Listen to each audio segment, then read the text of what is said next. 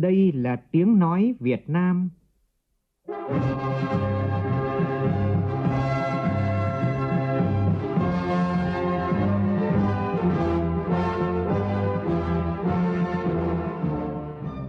là tiếng nói Việt Nam, phát thanh từ Hà Nội, thủ đô nước Cộng hòa xã hội chủ nghĩa Việt Nam.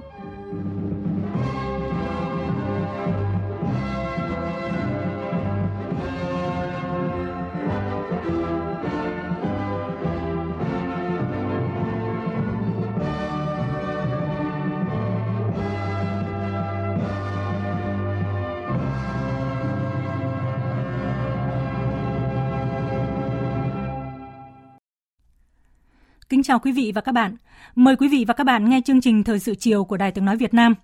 Chương trình có những nội dung chính sau đây.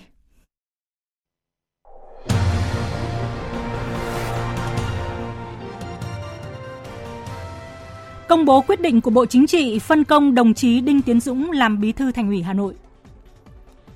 50 ngày trước ngày bầu cử Quốc hội và Hội đồng Nhân dân các cấp, các địa phương trên cả nước đã hoàn thành việc thành lập tổ bầu cử với cách thức bài bản, khoa học và chặt chẽ. Tại Đà Nẵng, cử tri không phải bỏ phiếu bầu đại biểu Hội đồng Nhân dân phường và quận huyện do thành phố thực hiện thí điểm trở lại việc tổ chức việc không tổ chức Hội đồng Nhân dân quận huyện, phường từ ngày 1 tháng 7 năm nay theo nghị quyết của Quốc hội. Vậy lần thí điểm này Đà Nẵng sẽ thực hiện theo mô hình nào? Phóng viên Đài Tiếng Nói Việt Nam sẽ đề cập nội dung này trong chương trình. Phần 2 của loạt bài Đề án giãn dân phố cổ Hà Nội, dở dang và kỳ vọng đề cập nội dung đề án cần có cơ chế đột phá. Trong phần tin thế giới, Nga nhất trí gia hạn thỏa thuận hợp tác trong lĩnh vực không gian vũ trụ với Mỹ cho đến tháng 12 năm 2030. Thủ đô Cairo của Ai Cập đang chuẩn bị cho một cuộc diễu hành vàng để di chuyển 22 xác ướp hoàng gia Ai Cập cổ đại từ Bảo tàng Quốc gia đến Bảo tàng Văn minh Quốc gia. 400 kênh truyền hình sẽ phát sóng trực tiếp sự kiện này trên toàn thế giới.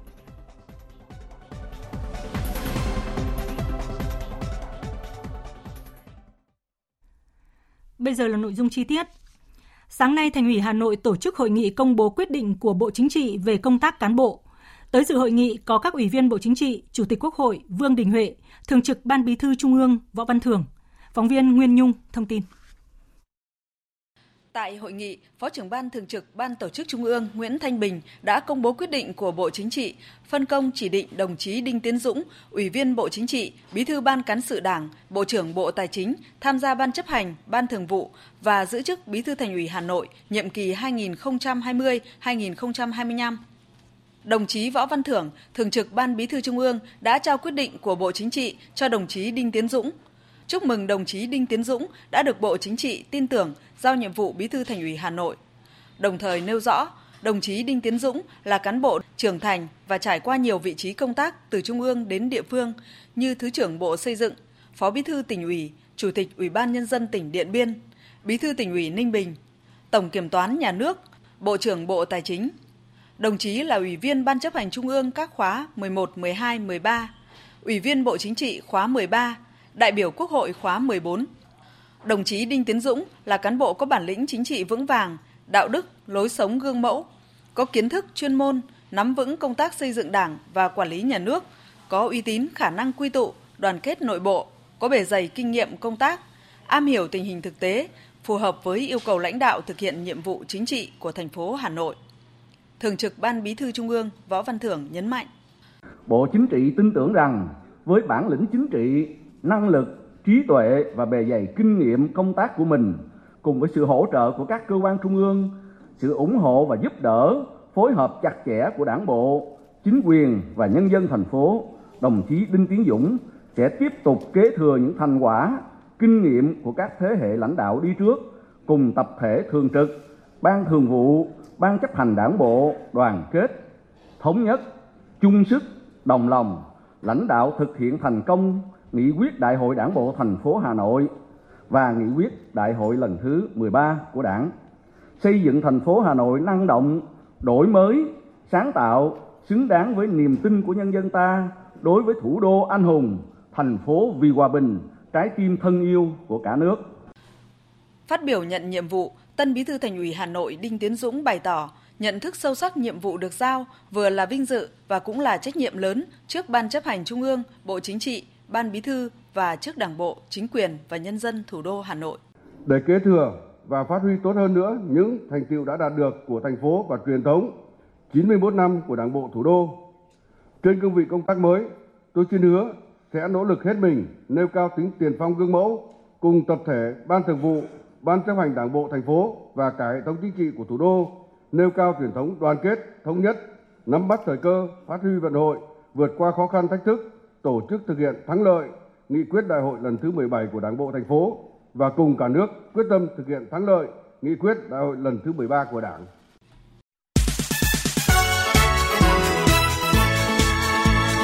Hướng tới cuộc bầu cử đại biểu Quốc hội khóa 15 và Hội đồng Nhân dân các cấp nhiệm kỳ 2021 đến 2026.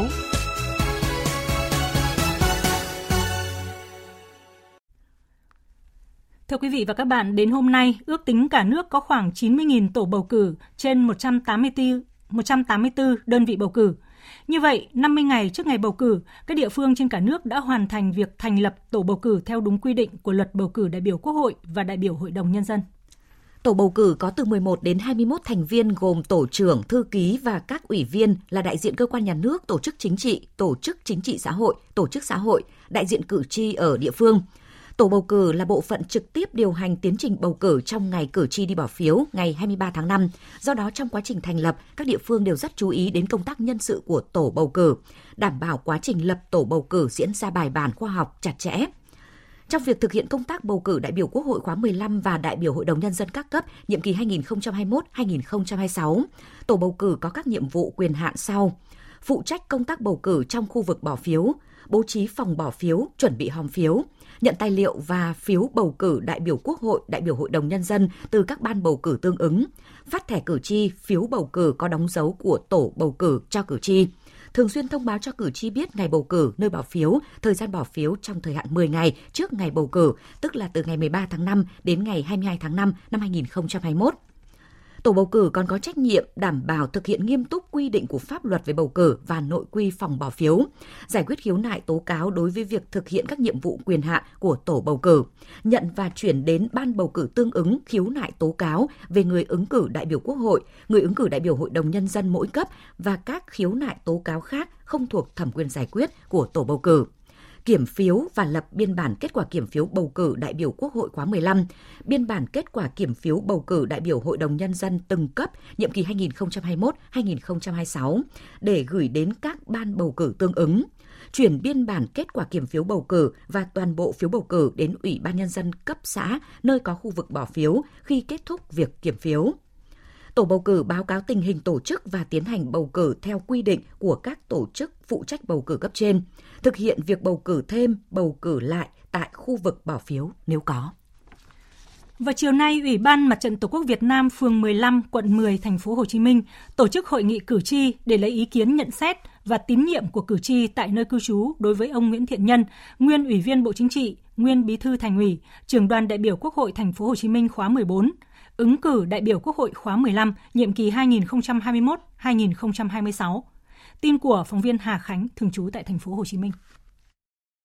Tại hội nghị, cử tri đánh giá ông Nguyễn Thiện Nhân đã có nhiều đóng góp cho đất nước, cho thành phố trong nhiều năm qua. Đặc biệt khi làm bí thư thành ủy thành phố Hồ Chí Minh, ông đã có nhiều thành tựu như góp phần hình thành hai nghị quyết quan trọng cho sự phát triển của thành phố Hồ Chí Minh là nghị quyết 54 về thí điểm cơ chế chính sách đặc thù phát triển thành phố Hồ Chí Minh và nghị quyết 1111 về sắp xếp các đơn vị hành chính cấp huyện, cấp xã và thành lập thành phố Thủ Đức thuộc thành phố Hồ Chí Minh. Ngoài ra, các vấn đề nóng phức tạp trên địa bàn cũng dần được tháo gỡ như tại khu đô thị mới Thủ Thiêm. Cử tri cũng đánh giá ông Nguyễn Thiện Nhân là người hòa đồng, gia đình sống thân thiện, tích cực tham gia vào các hoạt động của địa phương, hoạt động từ thiện trên địa bàn. Vì thế, các cử tri có ý kiến thống nhất giới thiệu ông Nguyễn Thiện Nhân ứng cử đại biểu Quốc hội khóa 15 và mong muốn ông Nguyễn Thiện Nhân với khả năng riêng trên các lĩnh vực nghiên cứu sẽ có nhiều đóng góp cho đất nước, cho thành phố Hồ Chí Minh.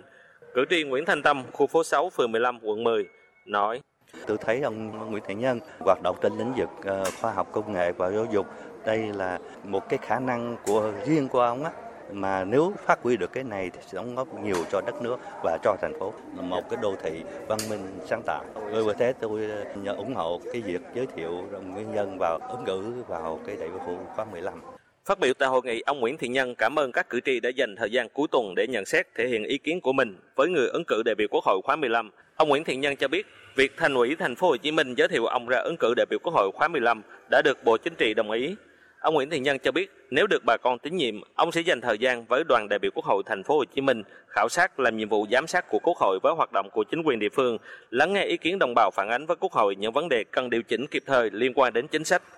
Ngoài ra, với khả năng nghiên cứu, ngoại ngữ, ông Nguyễn Thiện Nhân cho biết sẽ nghiên cứu giúp thành phố Hồ Chí Minh nhiều chuyên đề. Chúng tôi cũng sẽ dành ra nghiên cứu để giúp thành phố thêm những chuyên đề, ví dụ như phát triển thành phố Thủ Đức thành một cái trung tâm kinh tế mới thành phố, hoặc là cùng với lại ờ, chính quyền và nhân dân của các quận huyện thành phố Thủ Đức ờ, nghiên cứu những vấn đề mà người dân quan tâm liên quan đến nhà ở liên quan đến giao thông liên quan đến giáo dục liên quan đến y tế liên quan bảo vệ môi trường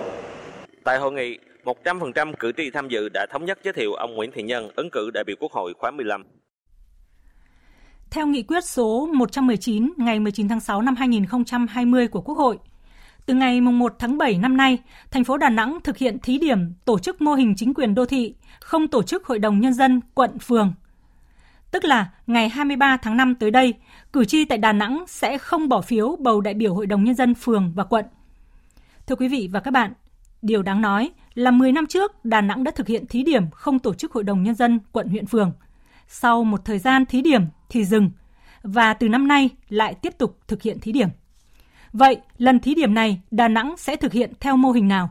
Mời quý vị và các bạn nghe bài viết của phóng viên Thanh Hà, thường trú tại miền Trung với nhan đề Đà Nẵng phân cấp quản lý nhà nước gắn với mô hình chính quyền đô thị.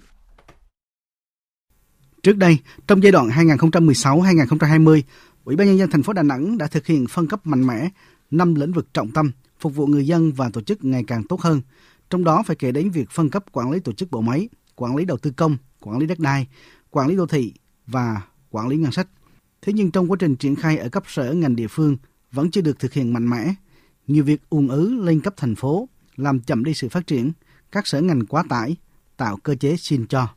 Ông Bùi Văn Tiến, nguyên trưởng ban tổ chức thành ủy, chủ tịch Liên hiệp các hội văn học nghệ thuật thành phố Đà Nẵng cho rằng khi thực hiện mô hình chính quyền đô thị thì coi trọng việc xây dựng nguồn nhân lực. Trước hết để đáp ứng yêu cầu công việc phải tính đến việc biệt phái, điều động cán bộ. Về hành lang pháp lý, cần khẩn trương rà soát các cơ chế, những vấn đề nào được pháp luật cho phép thì thực hiện, còn những vấn đề pháp luật chưa cho phép thì phải đề xuất cho phù hợp với mô hình chính quyền đô thị. Theo ông Bùi Văn Tiến, khi thực hiện mô hình chính quyền đô thị, không chỉ phân cấp giữa chủ tịch ủy ban nhân thành phố với cấp quận, giữa các sở ngành với ủy ban nhân dân các quận huyện, mà còn giữa tập thể ủy ban nhân dân và cá nhân người đứng đầu ủy ban nhân dân cũng phải được phân định rõ, rồi phân cấp giữa quận và phường. Ông Bùi Văn Tiến nói, trong bối cảnh không tổ chức hội đồng nhân dân quận phường thì việc phân cấp phân quyền cần phải rạch ròi. Ví dụ cái này với tư cách là chủ tịch ủy ban dân có thể quyết có những cái mà sai pháp luật không đúng thẩm quyền mất lòng dân thì hội đồng nhân dân vai trò giám sát thổi còn ai thế nhưng mà bây giờ trong bối cảnh thí điểm chính quyền đô thị ở quận và phường coi chừng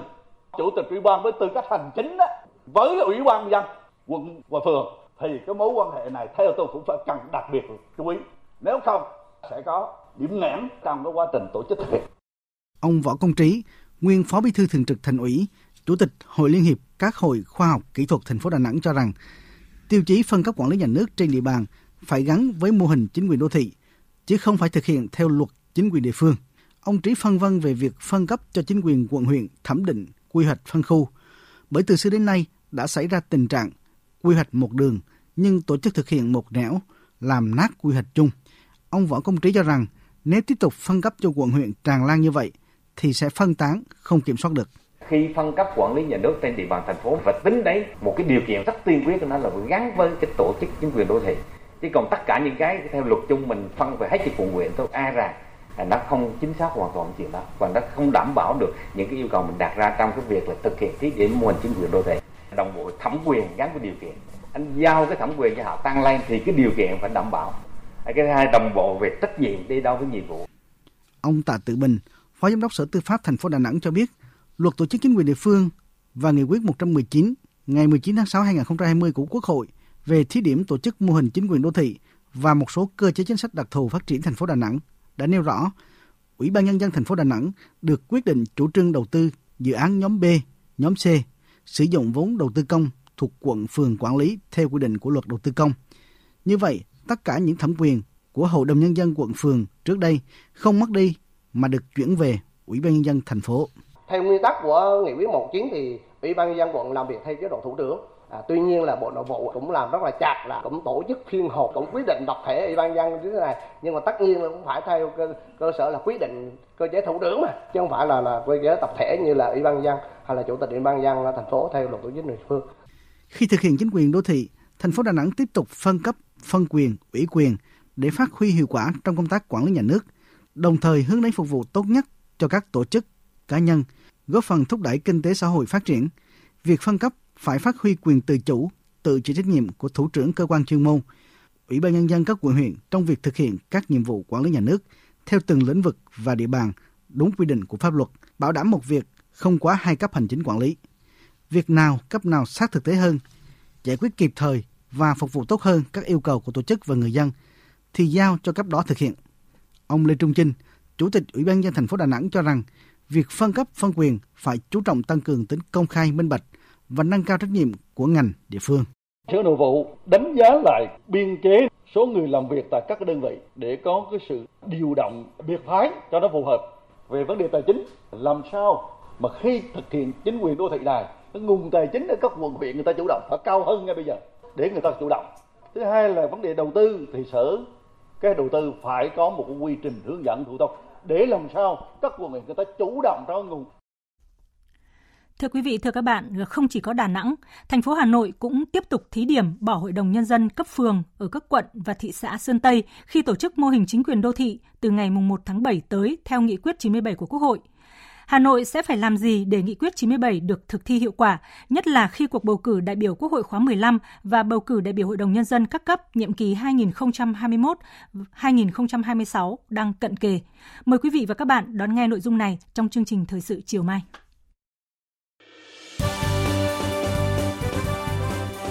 Thời sự tiếng nói Việt Nam Thông tin nhanh Bình luận sâu Tương tác đa chiều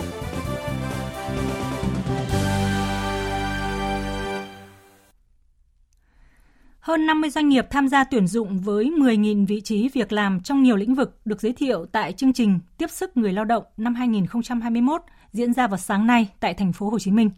Tin của phóng viên Vũ Hường, thường trú tại thành phố Hồ Chí Minh. Chương trình tiếp sức người lao động năm 2021 được tổ chức với mục đích nhằm hỗ trợ việc làm cho thanh niên, chiến sĩ công an hoàn thành nghĩa vụ phục vụ trong công an nhân dân, bộ đội xuất ngũ, người sau cai nghiện. Ông Nguyễn Quang Cường, giám đốc Trung tâm Dịch vụ Việc làm Thanh niên thành phố Hồ Chí Minh cho biết, hiện trung tâm có hơn 50 doanh nghiệp tham gia tuyển dụng với 10.000 vị trí việc làm ở rất nhiều lĩnh vực dành cho các bạn trẻ và dự kiến sẽ tăng trong thời gian tới. Đặc biệt, chương trình lần này cũng ra mắt đội tình nguyện tư vấn, hỗ trợ việc làm miễn phí ngay tại các bến xe cho người lao động từ các tỉnh đến thành phố Hồ Chí Minh tìm kiếm việc làm. Với ờ, chương trình tiếp sức người lao động lần này thì chúng tôi hy vọng những lao động ở tỉnh thành lên thành phố Hồ Chí Minh tìm việc và đặc biệt là đến các cái cửa ngõ thành phố Hồ Chí Minh tại bốn cái bến xe miền Đông, An Sương, ngã tư ga, bến xe miền Tây thì sẽ được có đội ngũ tình nguyện viên chúng tôi sẽ tiếp đón tại bến xe ngay khi các bạn vừa xuống xe thì chúng tôi có lực lượng để hỗ trợ các bạn để tìm kiếm những công việc phù hợp và giới thiệu các bạn đi tuyển dụng trực tiếp. Trung tâm Dịch vụ Việc làm Thanh niên thành phố Hồ Chí Minh cũng sẽ tổ chức cao điểm các hoạt động hỗ trợ người lao động gồm 3 đợt từ nay đến hết tháng 12, phù hợp với từng đối tượng trên địa bàn thành phố. Tổng cục Thuế vừa có công văn giải đáp vướng mắc chính sách thu lệ phí trước bạ với phương tiện nhập khẩu.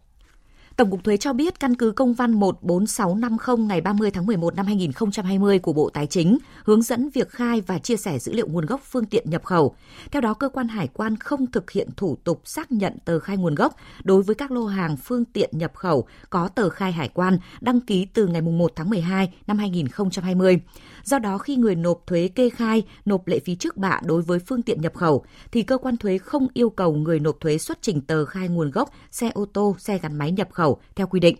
Trường hợp cần tra cứu thì truy cập hệ thống điện tử của cơ quan hải quan để kết nối dữ liệu phương tiện nhập khẩu. Tổng cục thuế đề nghị cục thuế các tỉnh thành phố trực thuộc trung ương căn cứ quy định nêu trên và công văn 14650 của Bộ Tài chính để thực hiện.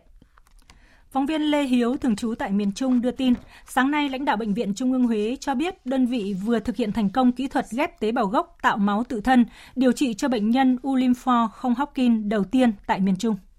Bệnh nhân trú tại huyện Thăng Bình, tỉnh Quảng Nam mắc bệnh u lympho không Hodgkin giai đoạn 2A từ tháng 2 năm 2010. Sau khi được hóa trị 8 chu kỳ theo phác đồ chóp, bệnh nhân lui bệnh hoàn toàn và tái khám đều đặn tại Bệnh viện Trung ương Huế. Đến tháng 9 năm ngoái, sau hơn 10 năm theo dõi, bệnh nhân tái phát với tình trạng xuất hiện nhiều hạch vùng cổ, nên phải được Trung tâm ung bướu và Trung tâm huyết học truyền máu, Bệnh viện Trung ương Huế phối hợp điều trị bằng phương pháp ghép tế bào gốc tạo máu tự thân. Đến nay, bệnh nhân đã hoàn toàn bình phục sức khỏe và được xuất viện về với gia đình. Được biết, đây là bệnh nhân u lympho không Hopkins đầu tiên tại miền Trung được điều trị theo phương pháp ghép tế bào gốc tạo máu tự thân. Thành công này mở ra nhiều cơ hội cho các bệnh nhân khác theo giáo sư tiến sĩ Phạm Như Hiệp, giám đốc bệnh viện Trung ương Huế, bệnh viện đã thực hiện thành công kỹ thuật ghép tế bào gốc tạo máu tự thân để điều trị cho nhiều bệnh nhân mắc bệnh ác tính như leukemia cấp dòng tủy, đa u tủy xương, ung thư vú, ung thư buồng trứng, u nguyên bào thần kinh. Bệnh nhân được ra viện với các chỉ số về lâm sàng cũng như là về xét nghiệm sinh hóa rất là tốt À, chứng tỏ à, đẳng cấp của bệnh viện Trung Huế cũng như là ngành y tế của Thừa Thiên Huế cũng như khu vực miền Trung và Tây Nguyên có thể thực hiện được các kỹ thuật cao trong việc điều trị cho các bệnh nhân ung thư phức tạp mà bệnh nhân không phải chuyển đi đến những cái trung tâm lớn khác. Sáng nay tại Ủy ban Nhân dân huyện Tân Hiệp, Ban chỉ đạo vận động hiến máu tình nguyện tỉnh Kiên Giang phối hợp với huyện Tân Hiệp tổ chức lễ meeting hưởng ứng Ngày Toàn dân hiến máu tình nguyện và Ngày hội hiến máu tình nguyện tình người Tân Hiệp với sự tham gia của hơn 400 cán bộ, công chức viên chức, đoàn viên thanh niên và tình nguyện viên. Phóng viên Lam Hiếu, thường trú tại khu vực đồng bằng sông Cửu Long đưa tin.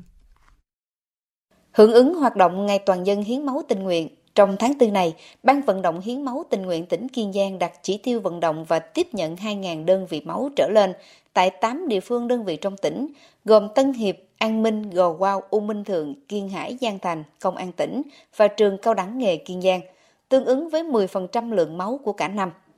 Riêng huyện Tân Hiệp là nơi tổ chức meeting hưởng ứng chiến dịch và vận động các ban ngành đoàn thể nhân dân tham gia hiến 450 đơn vị máu. Em Nguyễn Thị Trúc Ly ở xã Thạnh Đông, huyện Tân Hiệp cho biết. Đây là lần thứ hai em hiến máu và em cảm thấy việc hiến máu đó đó nó là một nghĩa cử ờ, cao đẹp và thiêng liêng nên là huy động mọi người nên ờ, làm điều đó. Năm nay toàn tỉnh đã có hơn 35 đơn vị hưởng ứng phong trào hiến máu nhân đạo và tổ chức 86 cuộc tuyên truyền tư vấn cho hơn hàng chục ngàn lượt người tại các điểm hiến máu tình nguyện. Thông qua lễ meeting Ngày Toàn dân hiến máu tình nguyện, ban tổ chức đã phát động hiến máu với các thông điệp Hiến máu cứu người, một nghĩa cử cao đẹp. Hiến giọt máu đào, trao đời sự nghiệp. Mỗi giọt máu triệu tấm lòng. Hiến máu an toàn, đừng ngại Covid. Theo phóng viên Tỷ Huỳnh thường trú tại thành phố Hồ Chí Minh, công an thành phố vừa tống đạt các quyết định khởi tố vụ án, khởi tố bị can và thi hành lệnh bắt tạm giam ông Nguyễn Hoài Nam, phóng viên, cộng tác viên của một số tờ báo. Ông Nguyễn Hoài Nam bị bắt để điều tra về hành vi lợi dụng các quyền tự do dân chủ, xâm phạm lợi ích của nhà nước, quyền lợi ích hợp pháp của tổ chức cá nhân theo Điều 331 Bộ Luật Hình sự năm 2015. Ông Nguyễn Hoài Nam là phóng viên chuyên viết điều tra. Hôm nay, đồn biên phòng Bắc Sơn, Quảng Ninh cho biết đơn vị vừa ra quyết định khởi tố vụ án hình sự đối với 4 đối tượng tổ chức đưa người xuất cảnh trái phép qua biên giới.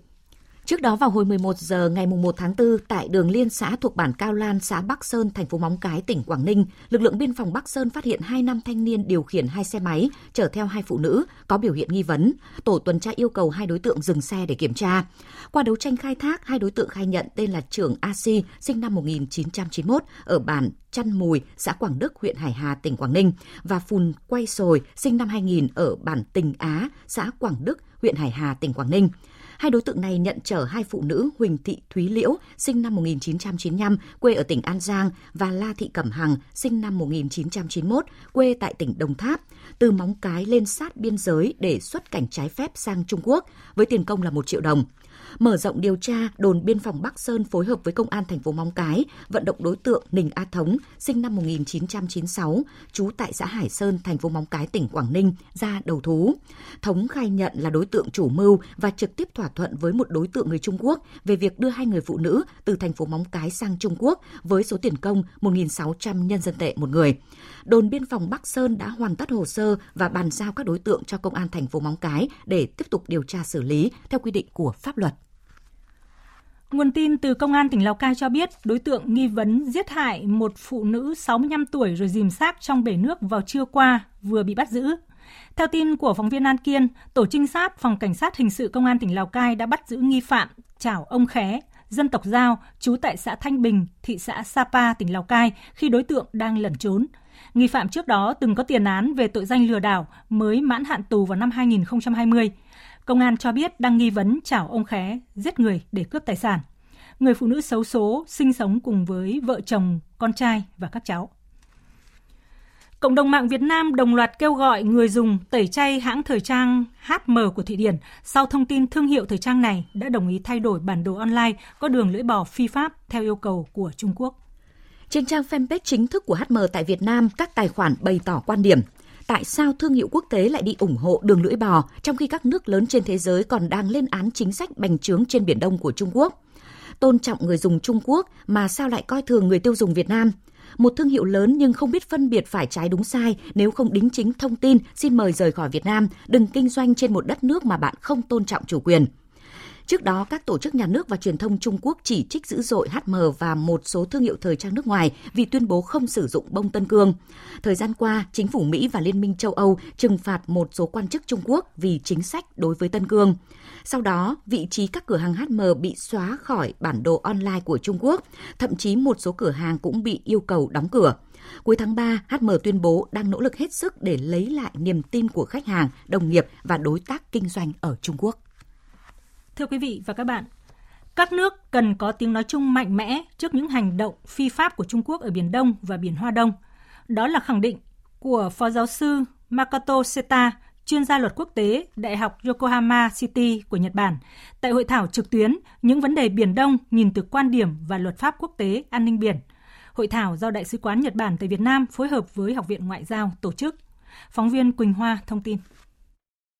Tại hội thảo, Phó giáo sư Makoto Seta, khoa luật quốc tế Đại học Yokohama City đã nhấn mạnh sự cần thiết phải thực thi luật pháp quốc tế trong việc đảm bảo an ninh ở khu vực Biển Đông và Biển Hoa Đông trong bối cảnh hiện nay. Những nội dung cơ bản của Công ước Liên Hợp Quốc về luật biển UNCLOS 1982, trong đó đề cập tới những quy định về việc thực thi luật ở những khu vực trồng lấn, các yếu tố cần xem xét khi tiến hành hoạt động của lực lượng cảnh sát biển, nghĩa vụ không gây nguy hiểm hoặc cản trở hay cấm sử dụng và đe dọa vũ lực. Tại hội thảo, Phó giáo sư Makoto Seta đã giới thiệu một số nội dung của luật hải cảnh Nhật Bản và luật hải cảnh Trung Quốc, soi chiếu với Công ước Liên Hợp Quốc về luật biển UNCLOS 1982. Theo Phó giáo sư Makoto Seta, luật hải cảnh Trung Quốc có nhiều điều không phù hợp với luật pháp quốc tế, đặc biệt là Công ước Liên Hợp Quốc về luật biển UNCLOS 1982, gây nguy hiểm cho hòa bình và an ninh khu vực Biển Đông và Biển Hoa Đông. Giáo sư Makoto Seta cho rằng luật hải cảnh Trung Quốc bao gồm những khái niệm mập mờ mơ hồ về vùng biển thuộc quyền tài phán của Trung Quốc và có điều khoản cho phép sử dụng tất cả các biện pháp cần thiết, kể cả sử dụng vũ lực đối với tàu bè nước ngoài mà Trung Quốc cho là vi phạm chủ quyền lãnh hải của nước này. Phó giáo sư Makoto Seta nhận định việc Trung Quốc phớt lờ luật pháp quốc tế với việc thực thi những hành động khiêu khích gây bất ổn ở khu vực Biển Đông và Biển Hoa Đông thời gian gần đây đã khiến dư luận quốc tế lo ngại. Trung Quốc là một thành viên của Công ước Liên Hợp Quốc về luật biển UNCLOS 1982, tham gia công ước này nhưng lại có hành động vi phạm các điều khoản của UNCLOS 1982. Chính vì thế mà các nước trong khu vực cần có tiếng nói chung lên án những hành động phi pháp của Trung Quốc. Tôi nhấn mạnh khi Trung Quốc tham gia vào Công ước Liên Hợp Quốc về luật biển UNCLOS 1982 đồng nghĩa với việc Trung Quốc phải tuân thủ luật pháp quốc tế. Nhưng những hoạt động của Trung Quốc trên Biển Đông và Biển Hoa Đông lại đang phớt lờ những quy định của Công ước Liên Hợp Quốc về luật biển 1982. Điều này rất đáng lo ngại. Những gì mà các nước có thể làm đó là yêu cầu Trung Quốc phải có nghĩa vụ tuân thủ quy định của Công ước Liên Hợp Quốc về luật biển 1982 khi là thành viên của Công ước. Nhật Bản mong muốn phối hợp với các nước trong khu vực như Philippines, Brunei, Malaysia và Việt Nam cùng có tiếng nói chung về vấn đề này. Như vậy, việc các nước cùng xây dựng cơ chế thi hành luật pháp nói chung có tiếng nói mạnh mẽ, kêu gọi Trung Quốc tuân thủ các quy tắc của luật pháp quốc tế, đảm bảo an ninh và an toàn hàng hải trên Biển Đông và Biển Hoa Đông sẽ giảm thiểu nguy cơ xung đột tại hai vùng biển quan trọng này.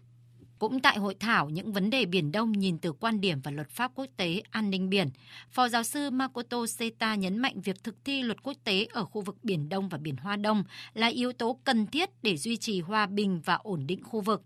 các nước là thành viên của Công ước Liên Hợp Quốc về luật biển 1982, trong đó có Trung Quốc càng cần có trách nhiệm tuân thủ Công ước của Liên Hợp Quốc, thể hiện tinh thần thượng tôn pháp luật quốc tế để đảm bảo hòa bình, an ninh khu vực. Quý vị và các bạn đang nghe chương trình Thời sự chiều của Đài Tiếng Nói Việt Nam. Chương trình sẽ tiếp nối với những thông tin thời tiết đáng chú ý. Thưa quý vị và các bạn, Tiết thanh minh thông thường là thời gian đẹp trong năm. Các luồng gió đông bắc rét lạnh đã suy giảm, luồng gió đông nam ấm áp tăng thêm, mưa phùn dứt, nồm ẩm khó chịu không còn, tiết trời trong sáng dễ chịu với nhiệt độ cao hơn và độ ẩm thấp hơn.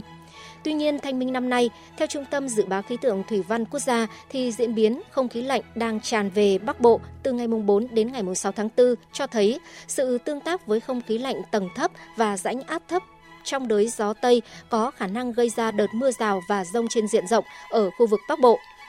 Theo đó, từ ngày mùng 4 đến ngày mùng 6 tháng 4, tại khu vực Tây Bắc, Việt Bắc và khu vực vùng núi Bắc Bộ có khả năng xảy ra hiện tượng thời tiết cực đoan như rông lốc, mưa đá và sấm sét mạnh. Vì vậy, những ngày đầu tiên của tiết thanh minh, thời tiết không thuận lợi cho việc đi tảo mộ. Từ chiều tối và đêm ngày hôm nay, khu vực vùng núi Bắc Bộ đã có mưa rông cục bộ. Từ ngày mai, mưa rông xảy ra trên diện rộng ở khu vực vùng núi Bắc Bộ. Cục bộ có mưa vừa, mưa to, lượng mưa phổ biến trong khoảng từ 20 đến 40 mm trong 24 giờ, có nơi trên 50 mm. Thủ tướng Campuchia Hun Sen vừa gửi thư cảm ơn Thủ tướng nước Cộng hòa xã hội chủ nghĩa Việt Nam Nguyễn Xuân Phúc đã thăm hỏi và hỗ trợ 200.000 đô la Mỹ giúp chính phủ Hoàng gia Campuchia phòng chống dịch bệnh COVID-19. Phóng viên Đài Tiếng Nói Việt Nam thường trú tại Campuchia đưa tin. Trong thư gửi Thủ tướng Nguyễn Xuân Phúc ngày hôm qua, Thủ tướng Campuchia Samdech Techo Hun Sen có viết Tôi rất cảm kích vì những lời động viên quý báu của Ngài Thủ tướng trong bức thư ngày 31 tháng 3 năm 2021. Sự giúp đỡ này rất quý báu khi Campuchia đang trong đợt bùng phát dịch bệnh COVID-19 lần thứ ba trong cộng đồng và cũng thể hiện rõ tình cảm láng giềng tốt đẹp của Việt Nam đối với Campuchia trong những thời khắc khó khăn. Thủ tướng Hun Sen bày tỏ khâm phục Việt Nam đã khống chế thành công dịch bệnh COVID-19 và khẳng định Campuchia sẽ hợp tác chặt chẽ với Việt Nam để phòng chống đại dịch này. Bức thư của Thủ tướng Hun Sen được viết sau khi Thủ tướng Nguyễn Xuân Phúc đã gửi thư thăm hỏi và tặng số tiền 200.000 đô la Mỹ giúp chính phủ Campuchia trong cuộc chiến chống Covid-19. Trong nỗ lực khôi phục thỏa thuận hạt nhân năm 2015 giữa Iran và nhóm P5 1, đại diện của Iran và Mỹ sẽ cùng tới Viên, Áo vào ngày 6 tháng 4 này để tham gia các cuộc đàm phán hạt nhân dưới sự điều dưới sự điều phối của châu Âu –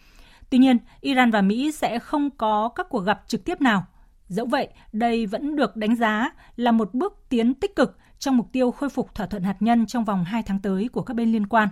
Tổng hợp của biên tập viên Đình Nam.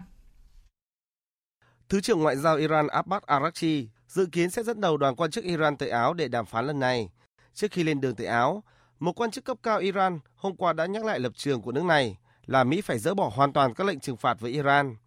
việc chỉ gỡ bỏ một phần cũng sẽ khiến những cuộc thương lượng gián tiếp đều không được chấp nhận. Tuyên bố này được đưa ra sau khi các hãng truyền thông quốc tế lớn hôm qua đưa tin các quan chức Mỹ và Iran đã nhất trí khởi động lại các cuộc đàm phán về chương trình hạt nhân thông qua các bên trung gian. Hiện Mỹ cũng xác nhận sẽ tham gia các cuộc đàm phán hạt nhân tại Viên Áo, đồng thời đề nghị đàm phán trực tiếp với Iran. Tuy nhiên, phía Iran đã ngay lập tức bác bỏ lời đề nghị này. Người phát ngôn Nhà Trắng Jen Psaki thừa nhận đây là một sự khởi đầu tích cực, song vẫn còn nhiều khó khăn, thách thức ở phía trước. We are very clear-eyed about the hurdles that remain. Uh, these talks will be structured around working groups. Chúng tôi rất rõ ràng về những trở ngại còn tồn tại. Các cuộc đàm phán được tổ chức giữa các bên ký kết thỏa thuận, bao gồm cả Iran. Các vấn đề chính sẽ được thảo luận là những bước đi hạt nhân mà Iran cần thực hiện để quay trở lại tuân thủ thỏa thuận, cũng như bước giảm nhẹ trừng phạt mà Mỹ cũng cần thực hiện. Theo giới chức châu Âu, các bên liên quan kỳ vọng sẽ đạt được mục tiêu này trong vòng 2 tháng tới. Ngoại trưởng Đức Heiko Maas cũng đã hoan nghênh việc nối lại các cuộc đàm phán hạt nhân Iran giữa các bên sau một thời gian dài bế tắc. Tuy nhiên, ông cũng kêu gọi các bên không nên lãng phí thời gian để đạt được mục tiêu cuối cùng. Theo thông báo từ bộ phận báo chí của chính phủ Nga, Thủ tướng Nga Mikhail Mishutin vừa thông qua đề xuất gia hạn thỏa thuận giữa Nga và Mỹ về hợp tác trong không gian đến cuối năm 2030. Việc gia hạn thỏa thuận là vì lợi ích của cả hai bên và sẽ góp phần vào việc thực hiện hiệu quả của các dự án không gian chung. Tin của phóng viên Anh Tú, thường trú tại Liên bang Nga. Trong thông báo nêu rõ, thỏa thuận giữa Nga và Mỹ về hợp tác thăm dò và sử dụng không gian vũ trụ vì mục đích hòa bình sẽ có hiệu lực đến ngày 31 tháng 12 năm 2030. Đề xuất gia hạn đã được Thủ tướng Mikhail Mishustin chấp thuận. Văn bản này là một trong những công cụ pháp lý chính hình thành các điều kiện cho hợp tác Nga-Mỹ trong lĩnh vực khám phá không gian. Việc gia hạn thỏa thuận là vì lợi ích của cả hai bên và sẽ góp phần vào việc thực hiện hiệu quả các dự án không gian chung. Quyết định trước đó đã được thảo luận với phía Mỹ, thủ tục sẽ được hoàn tất sau khi trao đổi công hàm. Thỏa thuận giữa Nga và Mỹ về hợp tác thăm dò và sử dụng không gian vũ trụ vì mục đích hòa bình đã được các Tổng thống Liên bang Nga Boris Yeltsin và Mỹ George Bush ký vào ngày 17 tháng 6 năm 1992 tại Washington. Kể từ đó, tài liệu đã được gia hạn 4 lần. Đánh giá tình hình miền đông Ukraine rất đáng quan ngại. Nga đã tăng cường sự hiện diện quân sự gần biên giới Ukraine với lý do đảm bảo an ninh đất nước và khẳng định không đe dọa bất kỳ ai. Tuy nhiên, Ukraine và các nước phương Tây đã bác bỏ lời khẳng định đó, lên tiếng chỉ trích ý đồ đe dọa của Nga. Tổng hợp của biên tập viên Đài tiếng nói Việt Nam. Trong những ngày vừa qua, các đơn vị chiến đấu của cả quân đội Ukraine lẫn phe ly khai miền đông tại Donbass đều trong tình trạng báo động ở mức cao nhất. Phía quân đội Ukraine tuyên bố sẵn sàng tấn công Donbass ngay khi được lệnh từ chính quyền. Tuy nhiên, rào cản lớn nhất để phát động tấn công là Ukraine lo ngại phản ứng từ Nga. Quân đội Ukraine biết rằng chỉ mất chưa đầy một ngày, Nga có thể can thiệp quân sự vào Donbass. Trước sức ép vô cùng lớn từ Nga, Ukraine kêu gọi các đơn vị của Tổ chức Hiệp ước Bắc Đại Tây Dương NATO gần biên giới với Nga sẵn sàng chiến đấu. Tuy nhiên, người phát ngôn văn phòng Tổng thống Nga Dmitry Peskov hôm qua đã phát đi cảnh báo. Những kịch bản triển khai quân của NATO tới Ukraine sẽ chỉ làm gia tăng căng thẳng gần khu vực biên giới của Nga và điều này sẽ buộc chúng tôi phải triển khai thêm các biện pháp an ninh. Tuy nhiên, Tổng thống Ukraine Zelensky hôm qua đã bác bỏ điều này, cho rằng hành vi quân sự của Nga gần biên giới mang tính chất đe dọa. Nhà lãnh đạo Ukraine cho biết ông đã có cuộc điện đàm với Tổng thống Mỹ Joe Biden và nhận được lời đảm bảo từ Mỹ là Ukraine sẽ không bao giờ bị bỏ lại một mình trước sự gây hấn của Nga. Chúng tôi nhận được sự ủng hộ lâu dài và đầy đủ của các đối tác quốc tế, trong đó có châu Âu và Mỹ. Mới nhất trong cuộc trò chuyện giữa tôi và Tổng thống Mỹ Joe Biden hôm nay, chúng tôi đã thảo luận về tình hình cụ thể tại Donbass. Tổng thống Mỹ đảm bảo với tôi rằng Ukraine sẽ không bao giờ bị bỏ lại một mình trước sự gây hấn của Nga. Hôm qua, Bộ Ngoại giao Mỹ và Anh cũng bày tỏ quan ngại về động thái của Nga, nêu ra quan điểm ủng hộ của hai nước này đối với sự toàn vẹn lãnh thổ của Ukraine. Sau vụ tai nạn sau vụ tai nạn tàu hỏa thảm khốc tại huyện Hoa Liên, Đài Loan, Trung Quốc, khiến ít nhất 51 người thiệt mạng vào hôm qua, nhà lãnh đạo Đài Loan Thái Anh Văn sáng nay đã tới Hoa Liên để xem xét tình hình, gửi lời chia buồn tới gia đình các nạn nhân xấu số và cảm ơn tất cả các cơ quan chức năng đã tham gia công tác cứu hộ kịp thời. 这一起令人痛心的事故 Vụ tai nạn thương tâm này đã gây ra thương vong nặng nề. Hôm nay tôi đến Hoa Liên để thăm hỏi những người bị thương và bày tỏ sự chia sẻ với gia đình của các nạn nhân. Tôi xin gửi lời chia buồn đến gia đình của các nạn nhân. Chúng tôi chắc chắn sẽ làm hết sức mình để giúp đỡ và giải quyết vụ việc. Hiện các bệnh viện cũng đang làm hết sức mình để chữa trị và chăm sóc tốt nhất cho các nạn nhân bị thương. Giới chức Đài Loan cũng đã yêu cầu treo cờ rủ trong 3 ngày để tưởng nhớ các nạn nhân trong vụ tai nạn này và phát lệnh bắt giữ khẩn cấp một quản lý công trình xây dựng, cũng là chủ nhân chiếc xe tải, bị cho là đã gây ra vụ tai nạn tàu hỏa đặc biệt nghiêm trọng này. Noah Green, 25 tuổi, có địa chỉ ở Virginia, được xác định là nghi phạm thực hiện vụ lao xe vào lực lượng an ninh của tòa nhà Quốc hội Mỹ ngày hôm qua theo giờ địa phương, làm một cảnh sát thiệt mạng. Đối tượng này sau đó đã bị cảnh sát bắn hạ ngay tại hiện trường. Vụ tấn công xảy ra chưa đầy 3 tháng sau vụ bạo loạn tại đồi Capitol vào ngày 6 tháng 1. Đáng chú ý, vụ việc diễn ra trong bối cảnh các cơ quan tình báo của Mỹ tháng trước đã lên tiếng cảnh báo về một mối đe dọa tiềm ẩn liên quan tới khả năng các phần tử cực đoan bạo lực có động cơ chủng tộc có thể thực hiện các vụ tấn công gây thương vong hàng loạt cho dân thường, cũng như các vụ bạo lực nhằm vào cảnh sát, nhân viên và các tòa nhà chính phủ. Thưa quý vị và các bạn, mặc dù chưa tìm được mối liên hệ, song hôm nay quan chức y tế của Australia cho rằng nhiều khả năng ca đông máu mà nước này phát hiện ngày hôm qua có liên quan đến việc tiêm vaccine ngừa COVID-19 của AstraZeneca. Phóng viên Việt Nga thường trú tại Australia thông tin. sau khi phát hiện một người đàn ông 44 tuổi phải nhập viện vì rối loạn đông máu chỉ vài ngày sau khi tiêm vaccine ngừa COVID-19 của hãng dược phẩm AstraZeneca. Cơ quan quản lý sản phẩm trị liệu và nhóm cố vấn kỹ thuật về tiêm chủng của Australia đã ngay lập tức tiến hành điều tra để tìm ra mối liên hệ nếu có giữa vaccine và căn bệnh này. Mặc dù đến nay vẫn chưa tìm được câu trả lời, song hôm nay Phó Giám đốc Y tế Australia Michael Kidd cho biết, các triệu chứng của bệnh cho thấy dường như có mối liên hệ giữa bệnh rối loạn đông máu với vaccine của AstraZeneca. Tại thời điểm này, chúng tôi không có bằng chứng về mối liên hệ giữa bệnh này với vaccine. Tuy nhiên, các đặc điểm lâm sàng của trường hợp này phù hợp với những gì chúng tôi đã thấy trong các báo cáo quốc tế về các trường hợp tương tự. Vì vậy, có khả năng trường hợp được báo cáo ngày hôm qua có liên quan đến vaccine và điều này phù hợp với kinh nghiệm quốc tế. Giáo sư Michael Kidd cho biết, kết quả nghiên cứu những ngày qua cũng không tìm thấy bằng chứng về sự tác động của quá trình bảo quản hoặc tiêm vaccine đến căn bệnh này. Trong lúc các cơ quan chức năng của Australia vẫn đang tiếp tục tiến hành điều tra và nghiên cứu, các cơ quan này cũng khẳng định, vào thời điểm hiện tại, chưa cần thiết phải ngừng chương trình tiêm chủng hiện nay của nước này, trong đó chủ yếu sử dụng vaccine của AstraZeneca. Thủ đô Cairo của Ai Cập đang chuẩn bị cho một cuộc diễu hành vàng của các pharaoh và nữ hoàng cổ đại trong lần di rời hiếm hoi trong nhiều năm qua. Cuộc diễu hành diễn ra để di chuyển các xác ướp hoàng gia Ai Cập cổ đại từ Bảo tàng Quốc gia ở quảng trường Tự do đến Bảo tàng Văn minh Quốc gia Ai Cập mới được khánh thành gần đây ở khu Fustat, thủ đô Cairo. Phóng viên Ngọc Thạch thường trú tại Ai Cập đưa tin. Đây là sự kiện trọng đại và được cho là sẽ thu hút sự quan tâm của nhiều học giả cùng hàng triệu người trên thế giới. Theo chính phủ Ai Cập, 400 kênh truyền hình sẽ phát trực tiếp sự kiện này trên toàn thế giới. Những người quan tâm tới sự kiện này cũng có thể xem qua kênh YouTube chính thức của Bộ Du lịch và Cổ vật Ai Cập.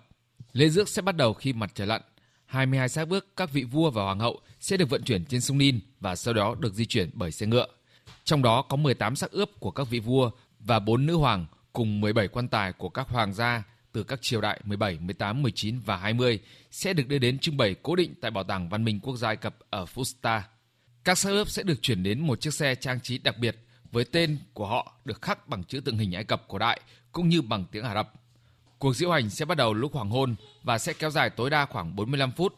Cuộc duyệt binh cũng sẽ được chào bằng 21 phát súng. Sự kiện này cũng sẽ có các nghệ sĩ và diễn viên Ai Cập tham gia diễu hành. Theo Bộ Nội vụ Ai Cập, để đảm bảo giao thông thông suốt cho cuộc diễu hành, các điểm ra vào quảng trường tự do ở trung tâm thủ đô Cairo sẽ bị đóng cửa. Một bộ tem bưu chính đã được phát hành để kỷ niệm cuộc diễu hành vàng của các pharaoh. Thời sự tiếng nói Việt Nam Thông tin nhanh Bình luận sâu Tương tác đa chiều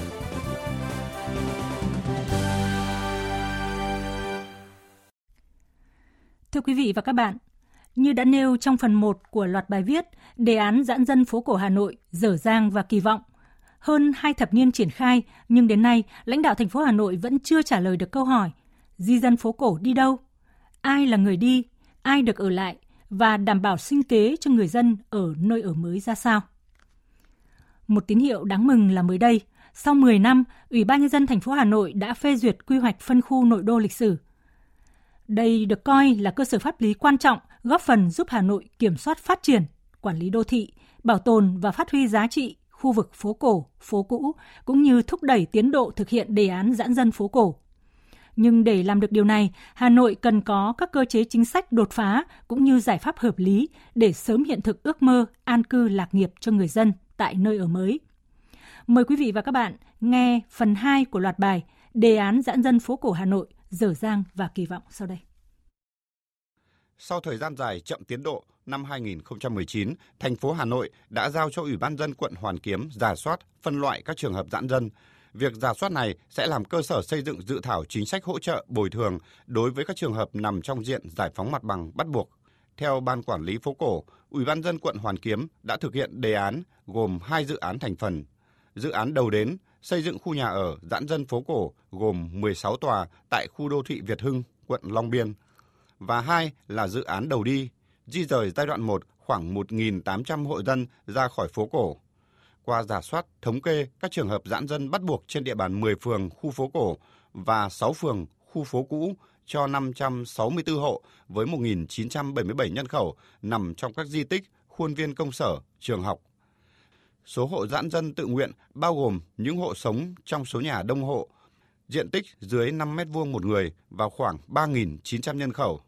Sau việc giả soát, Ủy ban dân quận Hoàn Kiếm mới lên danh sách đầy đủ số lượng di rời và phát phiếu thăm dò đến các hộ dân. Theo ông Phạm Tuấn Long, Chủ tịch Ủy ban dân quận Hoàn Kiếm, sau khi quy hoạch nội đô lịch sử được phê duyệt, quý 2 năm nay, quận Hoàn Kiếm sẽ tiếp tục thúc đẩy tiến độ triển khai dự án này. Đối với 11,2 hecta mà thành phố Hà Nội giao cho quận Hoàn Kiếm triển khai xây dựng khu nhà ở giãn dân trong khu đô thị Việt Hưng ấy, thì ờ, hiện nay chúng tôi đang ờ, triển khai cái việc lập quy hoạch và tiến hành cái lập thiết kế cũng đã được thành phố phê duyệt đã lập xong cái thiết kế chi tiết cho từng cái tòa nhà. Hiện nay chúng tôi đang ờ, trình thành phố phê duyệt cái cơ chế đặt hàng xây dựng các cái khu nhà ở này theo các cái quy định. Án thì hiện đang cố gắng là trong năm 2021 này. Thế còn hiện nay song song thì quận Hoàn Kiếm vẫn đang giải phóng mặt bằng và vẫn di chuyển các hộ dân vào những cái khu vực mà quỹ nhà có sẵn của thành phố. Theo số liệu thống kê, hiện nay trên địa bàn quận Hoàn Kiếm có gần 150.000 dân đã giảm cơ học được 20.000 hộ so với thời điểm năm 2019. Cùng với những giải pháp mà Ủy ban dân quận Hoàn Kiếm đang triển khai thì nhiều hộ dân đã tự chuyển nhượng nhà cho nhau hoặc bán cho chủ thầu mua gom các hộ cùng số nhà. Nhưng đây mới chỉ là giải pháp tình thế bởi không dễ gì đạt được thỏa thuận với nhiều hộ cùng một lúc. Nhất là khi tới đây, nhiều chủ đầu tư có thể sẽ từ bỏ ý định chen chân vì quy hoạch phân khu nội đô được coi là một pháp lệnh trong quản lý đô thị phố cổ với quy định không xây thêm nhà cao tầng. Là người sinh ra và sống trong lòng phố cổ Hà Nội, nhà sử học Dương Trung Quốc cho rằng Cái việc di rời đi đâu, nhà nước phải tính. Đừng như lâu nay, người dân đã phải rời khỏi chỗ cũ của mình để nhường cho nhà nước làm những công trình phúc lợi, công trình công cộng. Nhưng mà gần như là đi cho người ta cái chỗ bắt ở đâu ở đấy. Thì ta không đi là phải thôi chứ đừng trách người dân người ta đã hy sinh cái này thì phải ta đền bù cái kia nhưng muốn làm phải có tin giải pháp sẽ thực hiện cái thứ hai trong khi anh đưa ra cái luật không được thay đổi kiến trúc không được nâng tầng lên thì trong đó anh vẫn cứ chỗ này chỗ kia vẫn lên được thì người ta tin rằng vì không được xây cao không được mở rộng không gian người dân phải buộc lòng đi khác thôi cho nên cái điều đó là cái vấn đề là cái lòng tin của người dân theo quy hoạch phân khu, khu vực nội đô của Ủy ban dân thành phố vừa được công bố sẽ có khoảng 215.000 người dân đang sinh sống tại khu vực phố cổ, phố cũ và Hồ Gươm, vùng phụ cận phải di chuyển tới nơi khác sinh sống. Với góc nhìn kiến trúc sư, ông Trần Ngọc Chính, Chủ tịch Hội Quy hoạch Phát triển Đô thị Việt Nam, nguyên Thứ trưởng Bộ Xây dựng, khẳng định đây là một quyết định rất đúng đắn của thủ đô, bởi nếu không có quy hoạch này thì Hà Nội không thể giãn dân phố cổ được.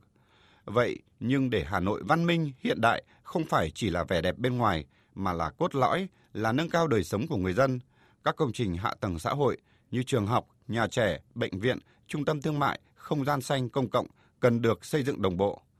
Ông Trần Ngọc Chính nêu ý kiến.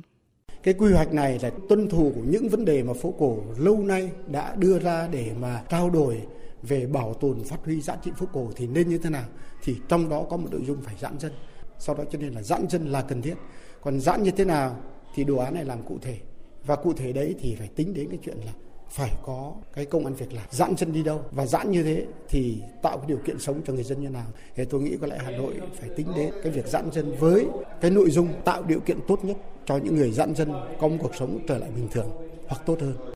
Trước mắt, Ủy ban dân quận Hoàn Kiếm tính toán phương án đảm bảo việc làm cho 40% số dân phố cổ đang kiếm sống nhờ kinh doanh về hè.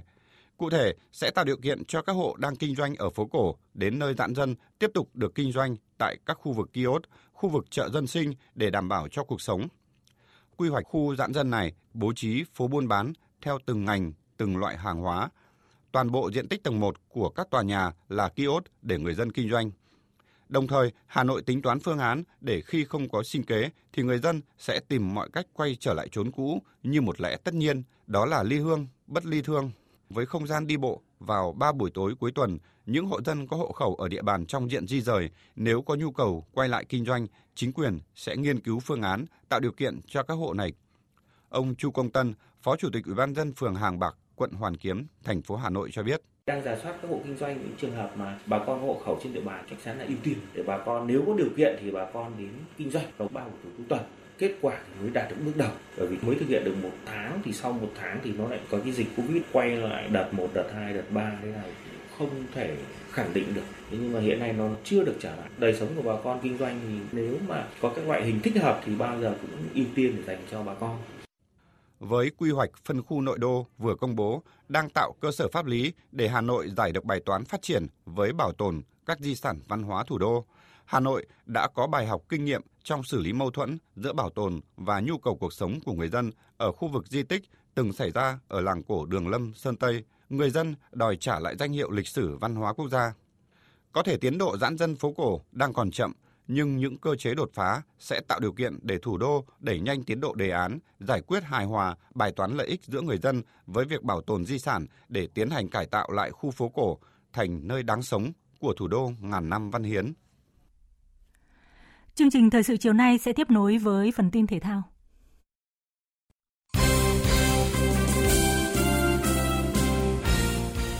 Thưa quý vị và các bạn, vào lúc 19 giờ 15 phút tối nay, đương kim vô địch Viettel sẽ tiếp Sài Gòn FC trên sân hàng đẫy trong trận đấu thuộc vòng 7 giải vô địch quốc gia V-League 2021. Ngoài những khó khăn về vấn đề lực lượng, đội bóng của huấn luyện viên Trương Việt Hoàng vẫn thi đấu không tốt trên sân nhà mùa này khi mới có một chiến thắng trước BKMX Bình Dương với tỷ số 3-1, còn lại là hai thất bại, 0-1 khi tiếp đón Hải Phòng và 0-3 trong trận gặp Hoàng Anh Gia Lai. Cầu thủ Trọng Hoàng của câu lạc bộ Viettel cho rằng đá trên sân nhà thì câu lạc bộ bóng đá Viettel thì luôn luôn phải à, à, uh, uh, cân người để uh, uh, đẩy lên uh, tấn công. Uh, tuy nhiên cái uh, khâu mà uh, chuyển đổi từ tấn công sang phòng ngự uh, câu lạc bộ bóng đá Viettel làm chưa được tốt và câu lạc bộ cần phải uh, cải thiện. Ở các cặp đấu còn lại trên sân Cẩm Phả, câu lạc bộ Than Quảng Ninh tiếp Bình Dương và cùng giờ Đông Á Thanh Hóa làm khách của Hồng Lĩnh Hà Tĩnh. Trong các trận đấu sớm diễn ra hôm qua, Hoàng Anh Gia Lai thắng chủ nhà Hải Phòng 2-0 để giữ ngôi đầu bảng. Phía sau với một điểm ít hơn là SHB Đà Nẵng sau khi đội bóng của huấn luyện viên Lê Huỳnh Đức đánh bại Hà Nội FC 2-0 tại sân Hòa Xuân. Còn câu lạc bộ Thành phố Hồ Chí Minh nhận thất bại thứ ba liên tiếp khi để thua 1-3 trước Bình Định ngay trên sân thống nhất. Giải vô địch các câu lạc bộ bắn súng quốc gia 2021 vừa kết thúc tại trường bắn Trung tâm huấn luyện thể thao quốc gia Hà Nội với ngôi nhất toàn đoàn thuộc về các xạ thủ quân đội cùng 4 kỷ lục quốc gia mới được thiết lập. Tại giải năm nay đáng chú ý là đoàn quân đội đã phá tới 3 trong 4 kỷ lục quốc gia, trong đó xạ thủ trẻ Phí Thanh Thảo phá 2 kỷ lục ở bài bắn tiêu chuẩn nội dung 10m súng trường hơi nữ và bài bắn tiêu chuẩn cá nhân nữ nội dung 50m súng trường ba tư thế. Kỷ lục thứ ba của đoàn quân đội là đồng đội nội dung này với tổng thành tích 3.454 điểm. Sau 7 ngày thi đấu, đoàn quân đội bảo vệ thành công ngôi vị số 1 với 19 huy chương vàng. Đứng thứ nhì là chủ nhà Hà Nội 13 huy chương vàng và đoàn Thành phố Hồ Chí Minh được 3 huy chương vàng xếp thứ ba. Trọng tài Phạm Cao Sơn cho rằng Vâng, với đơn vị quân đội thì thường à, nhiều năm nay cũng là cái đơn vị mà có lực lượng vận động viên hùng hậu và có những cái điều kiện tập luyện tốt hơn các địa phương khác và tôi nghĩ rằng là những trong cái thời gian trong lẽ trong thời gian này cũng như thời gian gần sắp tới thì quân đội cũng sẽ luôn là đoàn dẫn đầu. Giải vô địch các câu lạc bộ bắn súng quốc gia quy tụ hơn 200 vận động viên đến từ 12 đơn vị có truyền thống trên toàn quốc và cũng là giải đấu đầu tiên thuộc hệ thống thi đấu quốc gia của bắn súng Việt Nam trong năm nay. Bà Nguyễn Thị Nhung, Phó Chủ tịch Tổng thư ký Liên đoàn bắn súng Việt Nam đánh giá. Làm cái giải đấu vô cùng căng thẳng đối với cả tất cả các vận động viên cũng như các câu lạc bộ. À, bởi lẽ là chúng ta đã có một thời gian rất là dài chúng ta chưa trải qua được cái trạng thái thi đấu. Vì vậy mà có thể nói rằng là một số vận động viên cũng có thể là chưa duy trì được cái thành tích tốt của mình nhưng ngược lại thì cũng có một số những vận động viên trẻ thì đã có được những cái thành tích rất là tốt. À, các vận động viên mà chúng tôi chuẩn bị cho đội hình thi đấu SEA Games đều giành những cái tấm huy chương vàng. Tôi cho đây là một cái thành tích cũng rất là đáng à, để chúng ta có thể là biểu dương và cũng tự tin để phấn đấu à, khi mà thi đấu SEA Games tại Việt Nam. Thì các vận động viên có đủ khả năng, có đủ bản lĩnh để có thể là thể hiện cái thành tích của mình. Các vận động viên taekwondo hàng đầu trong cả nước sẽ có cơ hội tranh tài ở giải đấu đầu tiên trong năm nay khi giải vô địch các câu lạc bộ taekwondo quốc gia Cúp Đại sứ Hàn Quốc sẽ được tổ chức tại Quảng Nam vào tuần tới từ ngày 7 đến 14 tháng 4. Giải đấu lần này đạt kỷ lục về số lượng vận động viên tham dự khi có hơn 800 võ sĩ từ gần 50 câu lạc bộ trên cả nước tranh tài ở hai nội dung đối kháng và biểu diễn quyền theo các nhóm tuổi 12 đến 14, 15 đến 17 và trên 17 tuổi. Đây là năm thứ hai giải được tổ chức, nằm trong thỏa thuận được ký kết giữa Liên đoàn Taekwondo Việt Nam và Trung tâm Văn hóa Hàn Quốc tại Việt Nam, phối hợp thực hiện từ năm 2020 đến 2023. Ông Vũ Xuân Thành, Phó Chủ tịch kiêm Tổng thư ký Liên đoàn Taekwondo Việt Nam cho biết. Cái giải này nó cũng là cái sự kiện là ngoài cái ý nghĩa về chuyên môn nó là cơ hội để cho các vận động viên có được cơ hội cọ sát bởi vì từ đầu năm đến giờ thì đối với taekwondo trước đây chúng tôi có 3 giải nhưng do về vấn đề dịch nên đã không tổ chức được thì giải này sẽ là giải đầu tiên của taekwondo Đô trong năm 2021. Nó là cái điểm nhấn Ờ, theo như thực hiện đúng cái chủ trương, cái mục tiêu phát triển theo mục tiêu kép của của Thủ tướng Chính phủ, tức là vừa phòng chống dịch bệnh, vừa phải ờ, phát triển kinh tế ừ, trong cái điều kiện bình thường mới.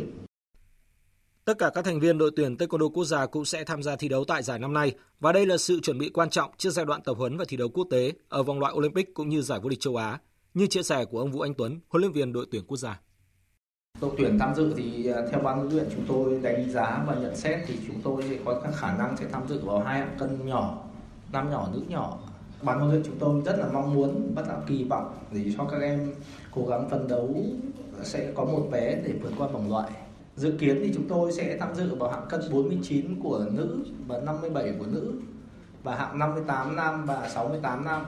cũng sẽ tham dự ở cái giải cúp ở Quảng Nam để các cháu có cái, cái gọi là cảm giác thi đấu vì từ đầu năm đến giờ và năm ngoái giờ thi đấu cũng rất là ít. Ở ngày thi đấu thứ ba của giải bơi vô địch quốc gia bể 25m, hôm nay tiếp tục ghi nhận 3 kỷ lục quốc gia mới được thiết lập thuộc về Nguyễn Thị Ánh Viên ở nội dung 400m tự do nữ, Phạm Thanh Bảo Bến Tre 200m Anh nam, đồng đội tiếp sức 4 x 100m tự do nam của đoàn Đà Nẵng. Ánh Viên còn mang về cho đoàn quân đội thêm 3 huy chương vàng các nội dung 50m ngửa, 100m ếch và 200m hỗn hợp. Trên bảng tổng sắp, đoàn quân đội dẫn đầu với 11 huy chương vàng, tiếp theo là Đà Nẵng 5 huy chương vàng và Thành phố Hồ Chí Minh 4 huy chương vàng. Giải vô địch cờ tướng toàn quốc vừa xác định được hai nhà vô địch cờ tiêu chuẩn là Lê Thị Kim Loan của Hà Nội và Lại Lý Huynh của Bình Dương. Trong đó Kim Loan vượt qua Trần Tuệ Doanh của Thành phố Hồ Chí Minh trong trận chung kết để lần đầu đăng quang ngôi vô địch, còn lại Lý Huynh đánh bại kỳ thủ lão luyện Trần A Sáng của Thành phố Hồ Chí Minh để lần thứ 5 vô địch quốc gia. Mỗi nhà vô địch nhận mức thưởng kỷ lục tới 300 triệu đồng từ nhà tài trợ Phương Trang. Dự báo thời tiết Bắc Bộ và khu vực Hà Nội nhiều mây có mưa và mưa nhỏ rải rác, riêng vùng núi đêm có mưa rào, gió đông nam đến đông cấp 2, cấp 3. Trong cơn rông có khả năng xảy ra lốc, xét và gió giật mạnh, nhiệt độ từ 22 đến 27 độ. Các tỉnh từ Thanh Hóa đến Thừa Thiên Huế nhiều mây, phía Bắc có mưa nhỏ vài nơi, sáng sớm có sương mù và sương mù nhẹ, phía Nam đêm có mưa rào và rông vài nơi, ngày nắng, gió nhẹ. Trong cơn rông có khả năng xảy ra lốc, xét và gió giật mạnh, nhiệt độ từ 23 đến 30 độ. Các tỉnh ven biển từ Đà Nẵng đến Bình Thuận có mây, đêm có mưa rào và rông vài nơi, ngày nắng, gió nhẹ. Trong cơn rông có khả năng xảy ra lốc, xét và gió giật mạnh, nhiệt độ từ 24 đến 33 độ. Tây Nguyên và Nam Bộ có mây, đêm có mưa rào và rông vài nơi, ngày nắng, có nơi còn nắng nóng, gió đông cấp 2, cấp 3. Trong cơn rông có khả năng xảy ra lốc, xét và gió giật mạnh, nhiệt độ từ 25 đến 35 độ. Tiếp theo là dự báo thời tiết biển. Vịnh Bắc Bộ, vùng biển từ Quảng Trị đến Quảng Ngãi có mưa vài nơi, tầm nhìn xa trên 10 km, gió đông nam đến đông cấp 3, cấp 4 vùng biển từ Bình Định đến Ninh Thuận, khu vực Bắc và giữa Biển Đông, khu vực quần đảo Hoàng Sa thuộc thành phố Đà Nẵng không mưa, tầm nhìn xa trên 10 km, gió đông cấp 3, cấp 4. Vùng biển từ Bình Thuận đến Cà Mau, vùng biển từ Cà Mau đến Kiên Giang, khu vực Nam Biển Đông có mưa rào vài nơi, tầm nhìn xa trên 10 km,